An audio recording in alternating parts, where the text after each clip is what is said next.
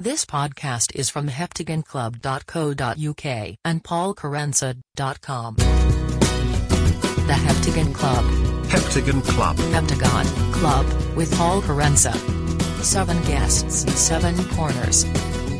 On this week's show... The only phrase you need to know, I'm wearing my underpants inside out. My next-door neighbour was doing late-night news and porn. Being the only person to have killed a German officer using a bow and arrow during the war. I decided I was going to repopularise ABBA and Christianity.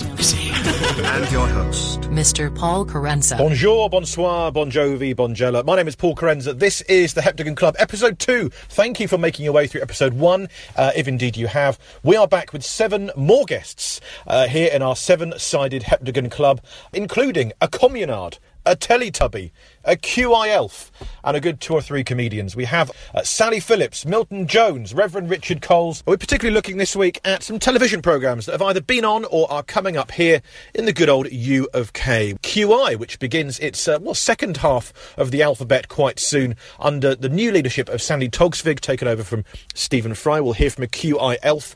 Also a story from World War II from someone who was at the very final performance of Glenn Miller before he disappeared.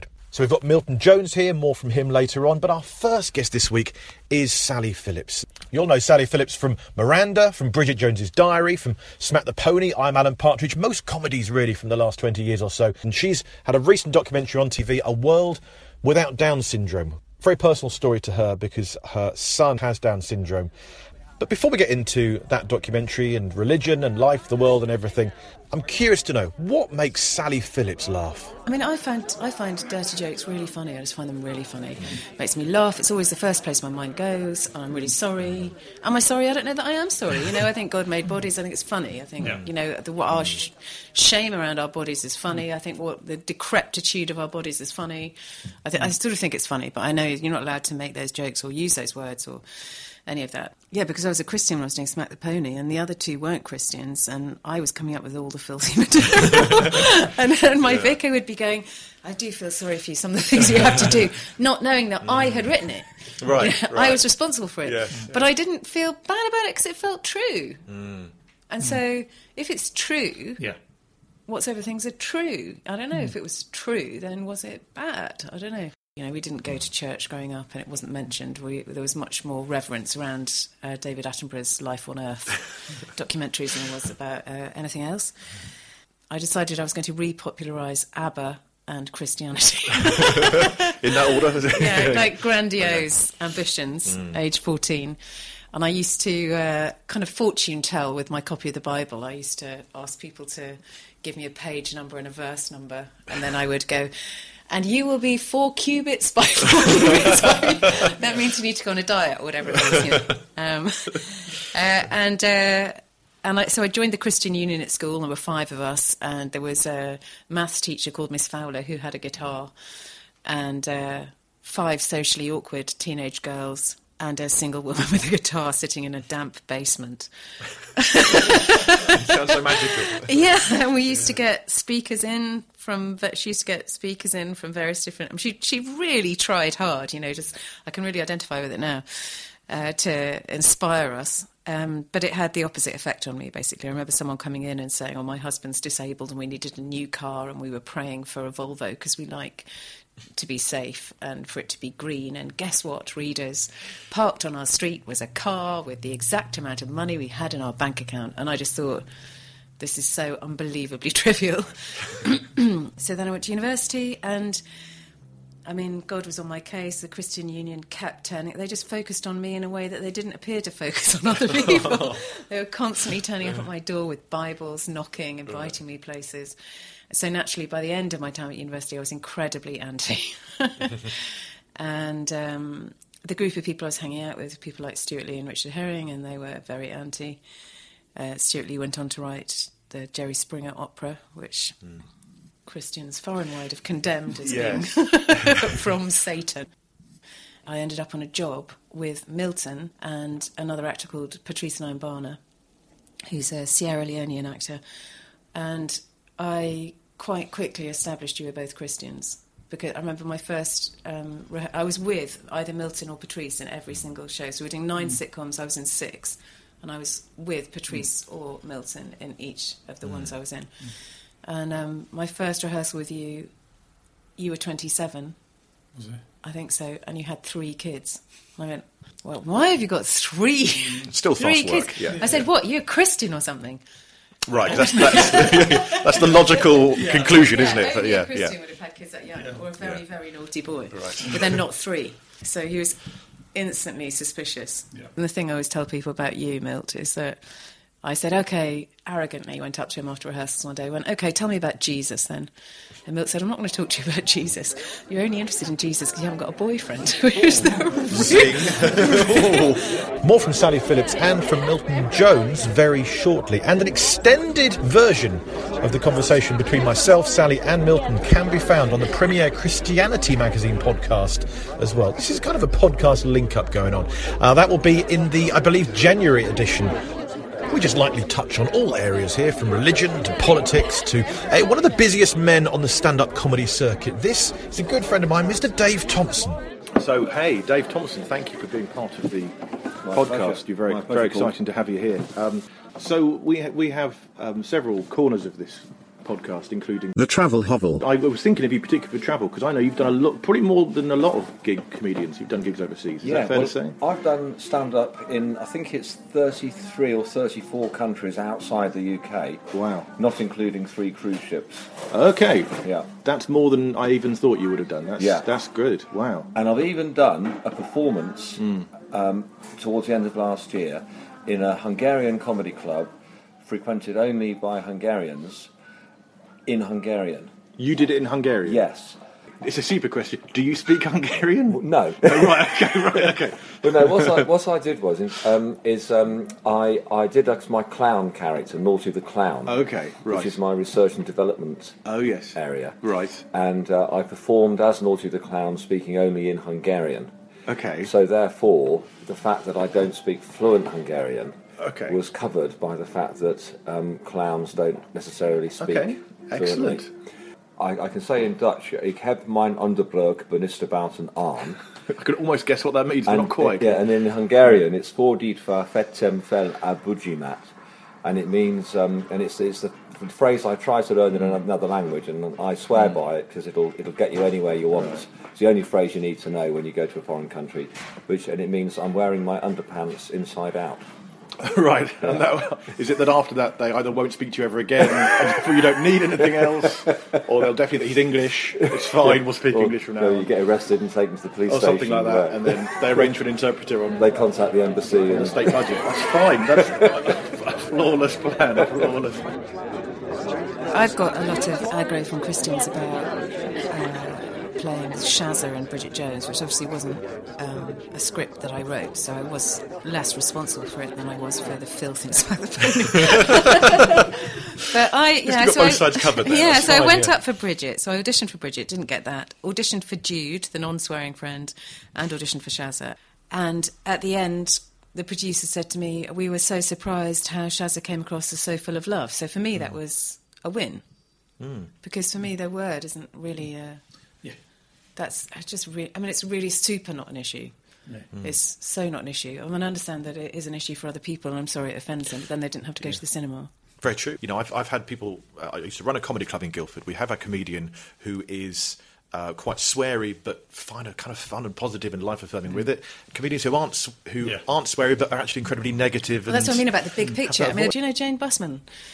I know the name. I've got a friend, Jane Bussman. Yeah. I just love her. Like, the filthier and more aggressive her language is, the more affectionate somehow the feeling is. Mm. It somehow, I don't know, it somehow gets warmer. Mm. She wrote a book called Worst Date Ever about... she's a movie screenwriter and movie director, and she was paying for herself in LA by writing celebrity profiles for Grazia magazine, and she genuinely had suicidal thoughts whilst interviewing Ashton Kutcher, and then went, my life is pointless. I am one of the people who is, you know, I'm a parasite on the backside of humanity. I must do something worthwhile. I'm going to become a foreign correspondent and whistleblow about terrible injustices, and in the process met one of the guys who whistleblew for Darfur, decided she was in love with him and followed him out to Uganda, and she's ended up writing this book that's full of filth but is actually the most accurate portrayal of the political situation in Uganda. Mm. You know, again, big, tiny detail, rude, big picture, enormous light shone on a very difficult political situation. I remember doing On Tea, and you have all the crews off the big luxury yachts. That's right, yeah. When I did it, one gig I know was like the people who were on the yachts were just really difficult gigs to... I was trying to do observational stuff. Mm.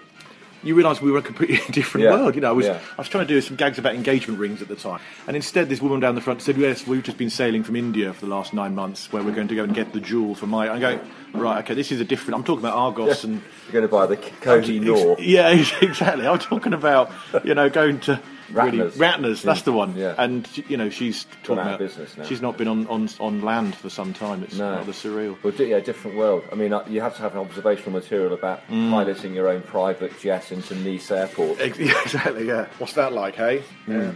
Yeah. And most of them, like the skipper, would be a former Royal Naval officer who trained at Dartmouth. Right. Because that's what they wanted. That's what the millionaires want. I see, interesting. And we had someone in the audience had been a member of crew on the guy who owned the Daily Mirror and ripped all the pensioners off, Robert... Oh, Robert Maxwell. Robert Maxwell. Yeah, yeah. Because he went off his yacht and was found, I don't think he was ever found. And it was it the person who gave him a push?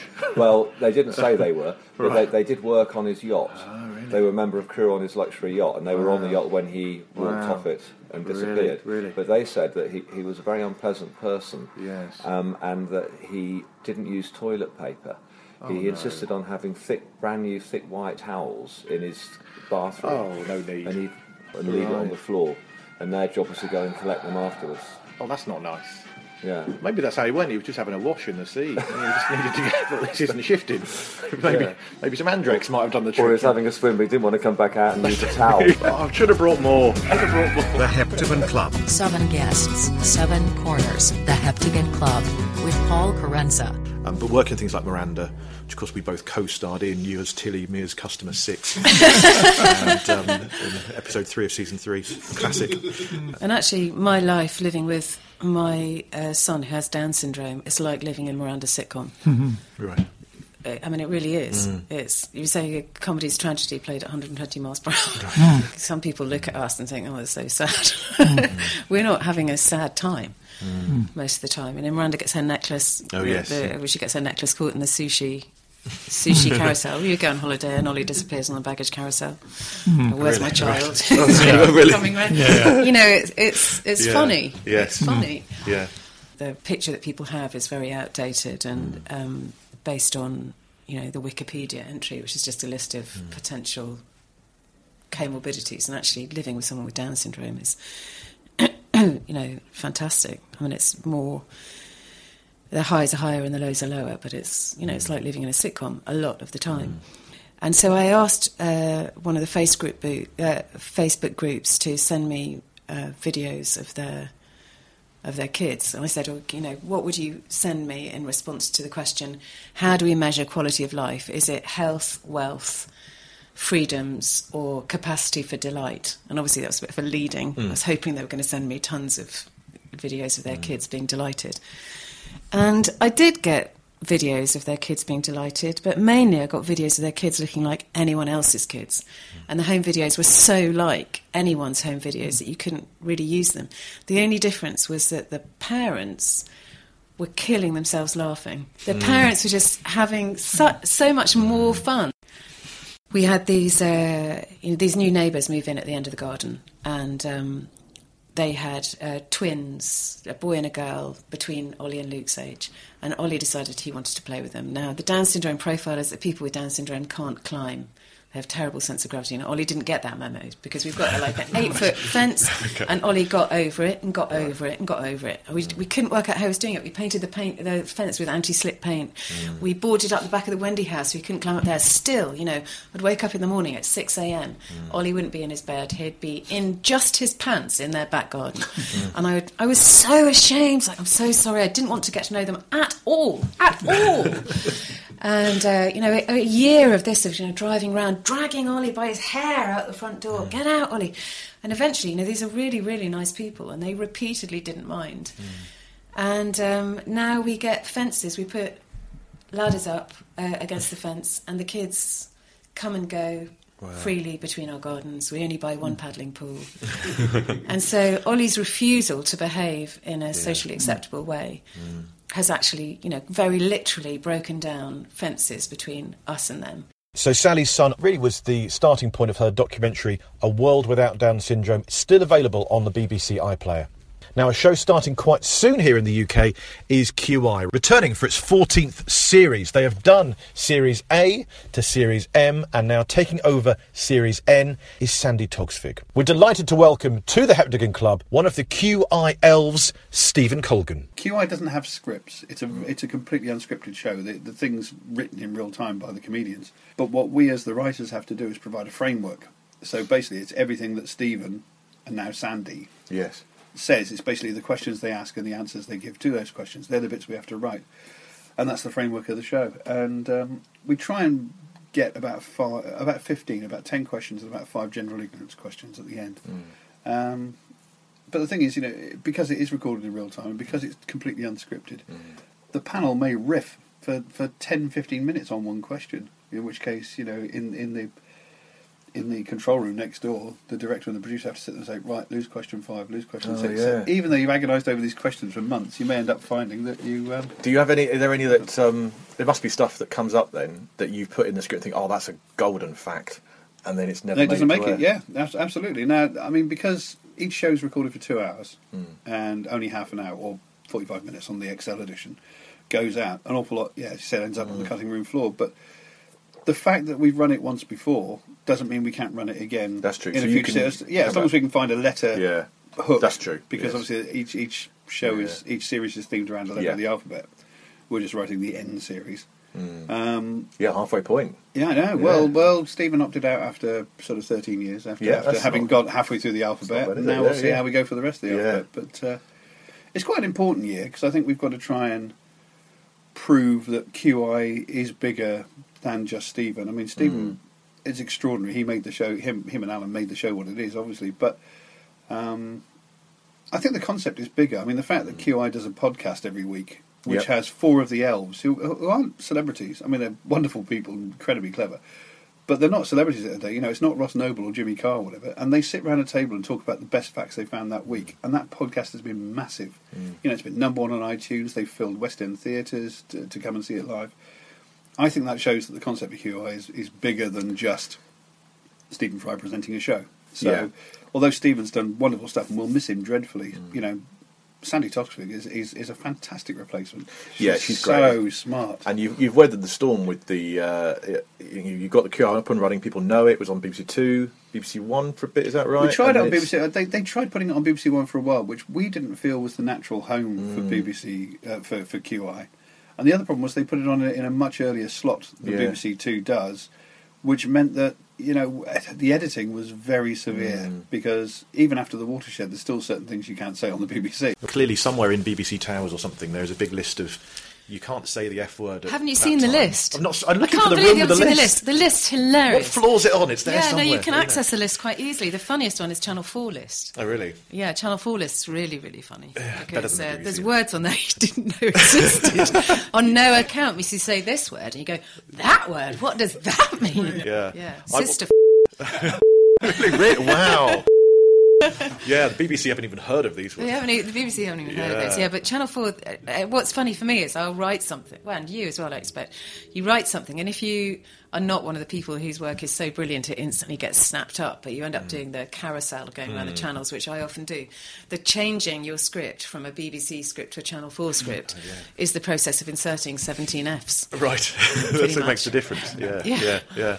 It's a strange one, isn't it? My first ever thing I wrote as a teenager, I sent off some scripts to...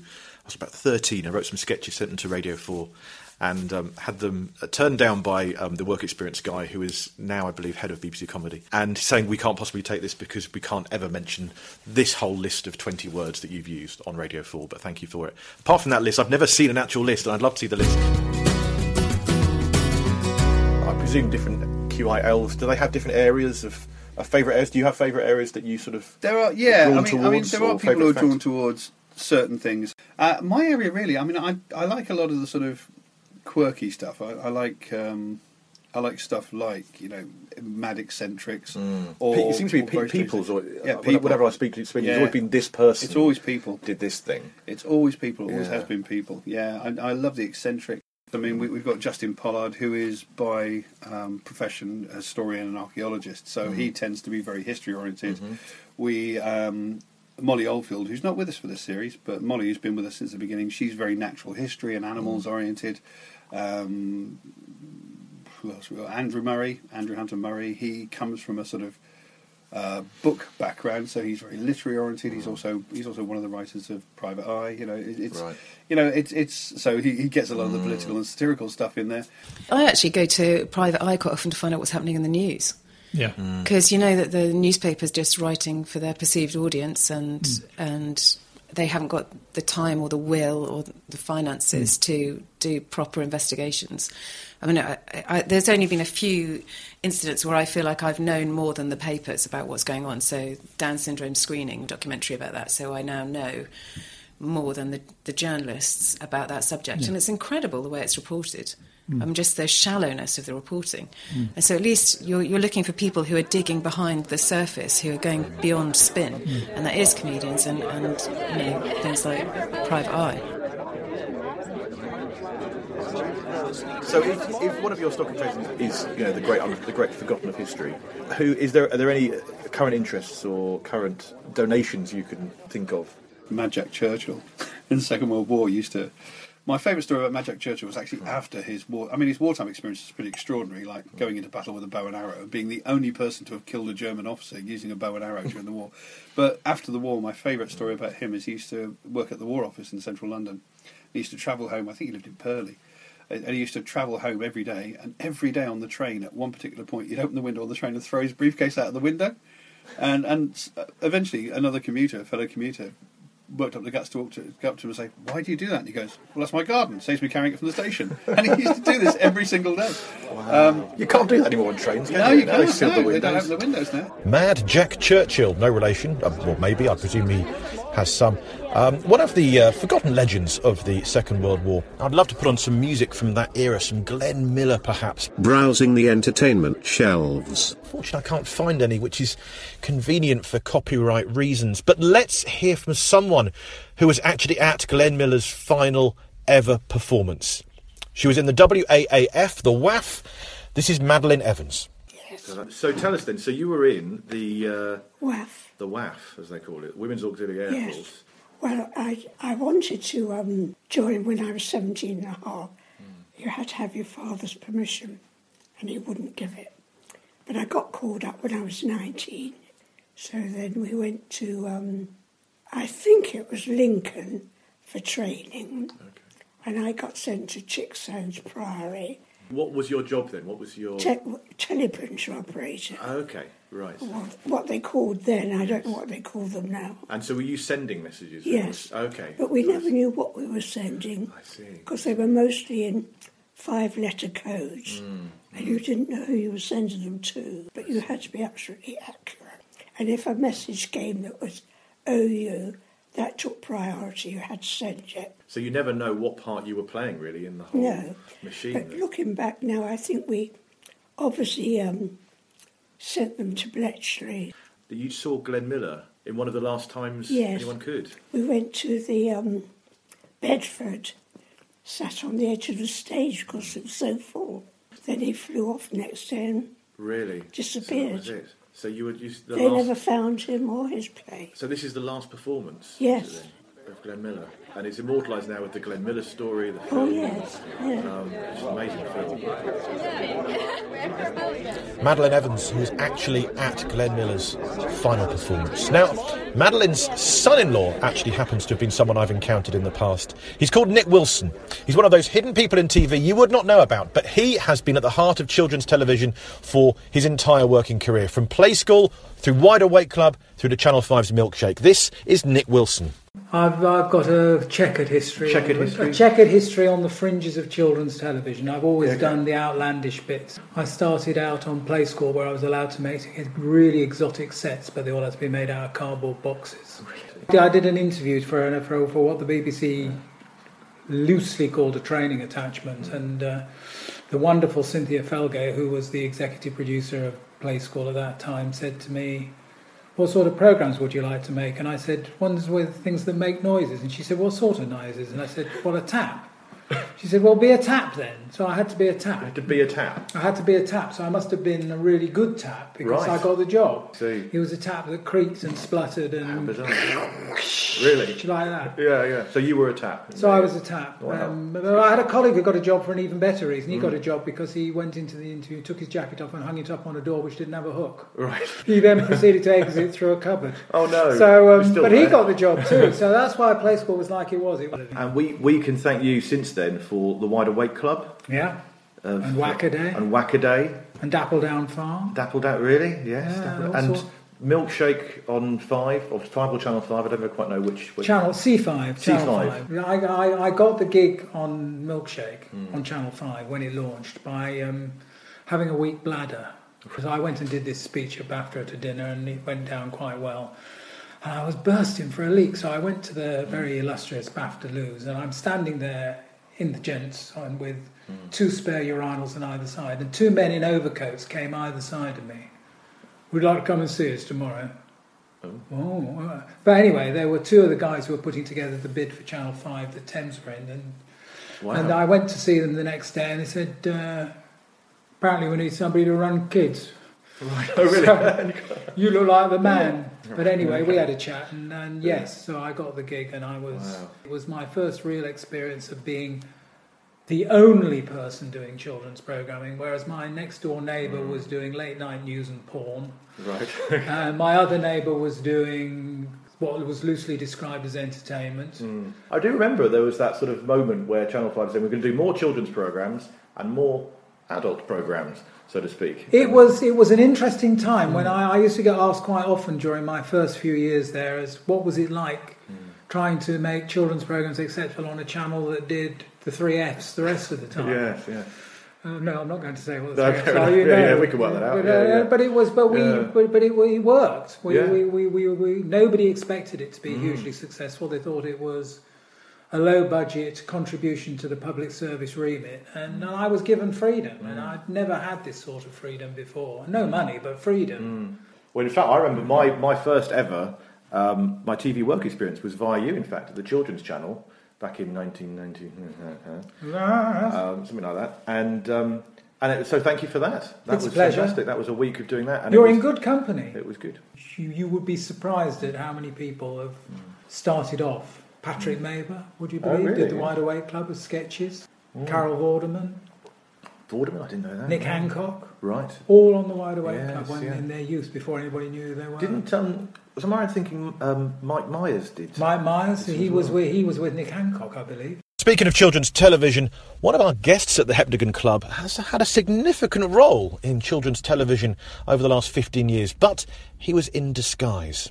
Back to Dave Thompson. Is it fair to say that you are, I'm sure you always, it's probably like Presidents of America, once you have been a Teletubby, you are always a Teletubby. And it varies a lot.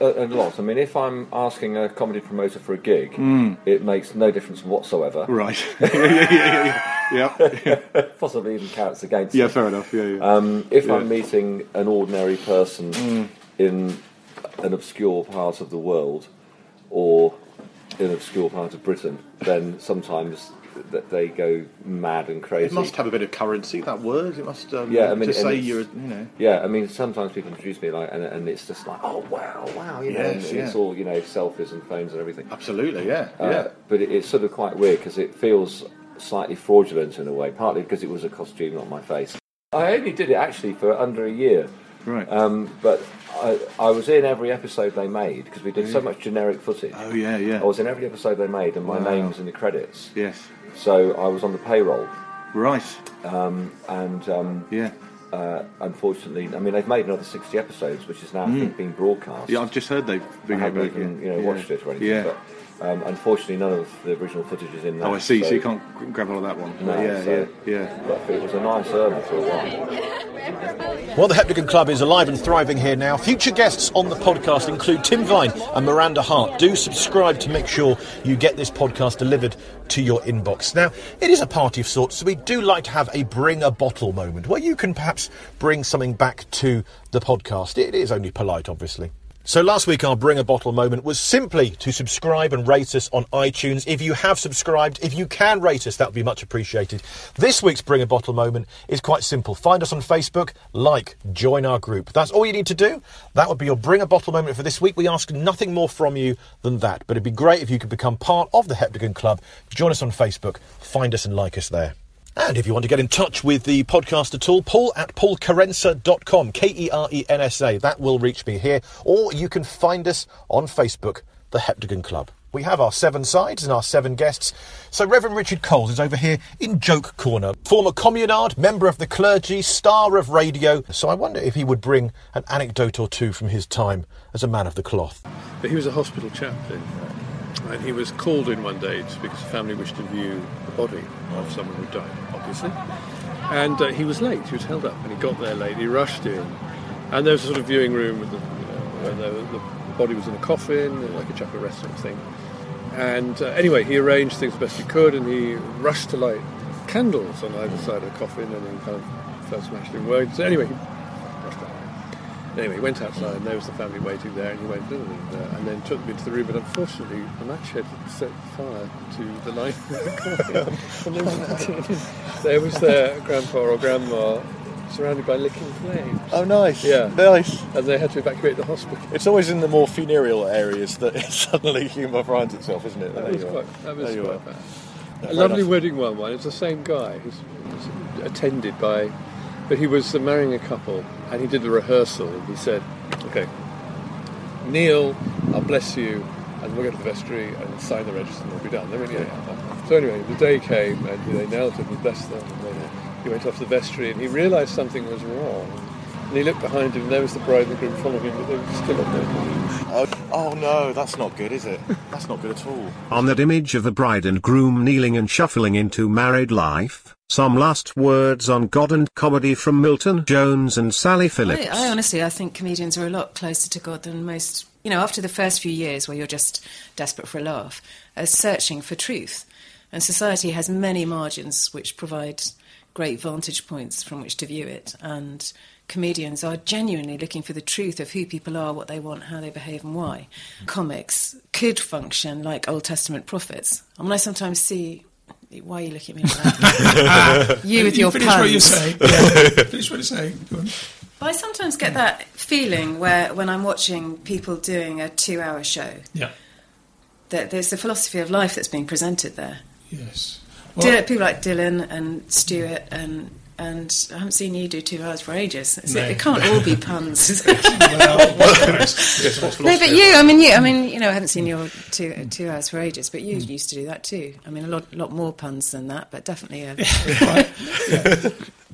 But comedy, essentially, if it hits, is a lot about the truth, isn't it? There's a great quote, which I haven't been able to source, but it's something like, before the life of Brian, people looked to bishops for the truth, and after that they looked to comedians.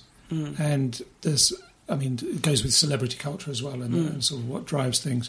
But, you know, with comic relief and all, that people look to comedians as not so much role models, but they're the people who are allowed to preach now. But just going back to Old Testament prophecy stuff, okay. Yeah, I can see you disagree with me there. No, I'm looking forward to this little skirmish. Yes. I agree that the theory of that is great, but don't you think the people who do preach in comedy or they're always completely preaching to the converted? You know, someone like Mark Thomas or Jeremy Hardy. Often they have to have an audience that sort of are on their side to begin with. I don't think Old Testament prophets got big laughs. We're employed to bring joy and make people laugh. Do you see what I mean? No, I don't actually. I know what you mean. I suppose two things. One thing would be that you don't have to be going in with a message. Just facts reveal reveal the world to itself. So I think of Dylan Moran saying, I'd hate to be a woman. I'd never know which of my supposed best friends I despised from one moment to the next. Mm. Okay, so for me that's... Yeah. Yes. A, it's funny. Mm. B, it's true. Mm. Yeah. And it's showing me the world. He's not got a message. He's not got a misogynist message there. Mm. It's just a reflection, reflecting back behaviour. Yeah. I guess to a degree, you this idea of speaking truth to power is something that a lot of comedians like to think they do, and in practice, you sort of sit down with a pen and paper and think, "Oh, it's a bit harder than that, isn't it?" Really. Yeah. Or start with a joke, then try and work out. Exactly. Yeah. Well, thank you to all of our guests this week. We will be back again in 2 or 3 weeks' time with some more guests. I think Miranda Hart might be joining us next time, so do stay tuned for that. A gigantic thank you to Sally Phillips, to Milton Jones, to QI Elf, Stephen Colgan, Reverend Richard Coles, Madeleine Evans, Nick Wilson and Dave Thompson. Most of our guests actually have books available which you could go and buy and support them. I have a couple out myself, so A Comedian Walks Into a Church, Genesis by Bluffer's Guide, things like that. I would definitely seek those out. Reverend Richard Coles has a new memoir out. Milton Jones has a fantastic novel, Where Do Comedians Go to Die? Stephen Colgan's book is Why Did the Policeman Cross the Road? And Dave Thompson. It's called The Sex Life of a Comedian, and as Harry Hill said, the clue is in the title. Yeah, OK. And there's comedy in it as well, presumably. As well. It doesn't try to be funny, but people say that it is funny. Thanks for joining us this week. Do make sure you subscribe, rate us on iTunes if you can. Nice 5-star review would be lovely. Do seek out Sally's documentary, A World Without Down Syndrome. Hey, tune into the new QI. Find us on Facebook. And remember, you can email us, paul@paulkerensa.com. The music you have heard, Blue Jeans by Rob Halligan. We're at HeptagonClub.co.uk. And we will be back here again in 2 or 3 weeks with 7 more fantastic guests.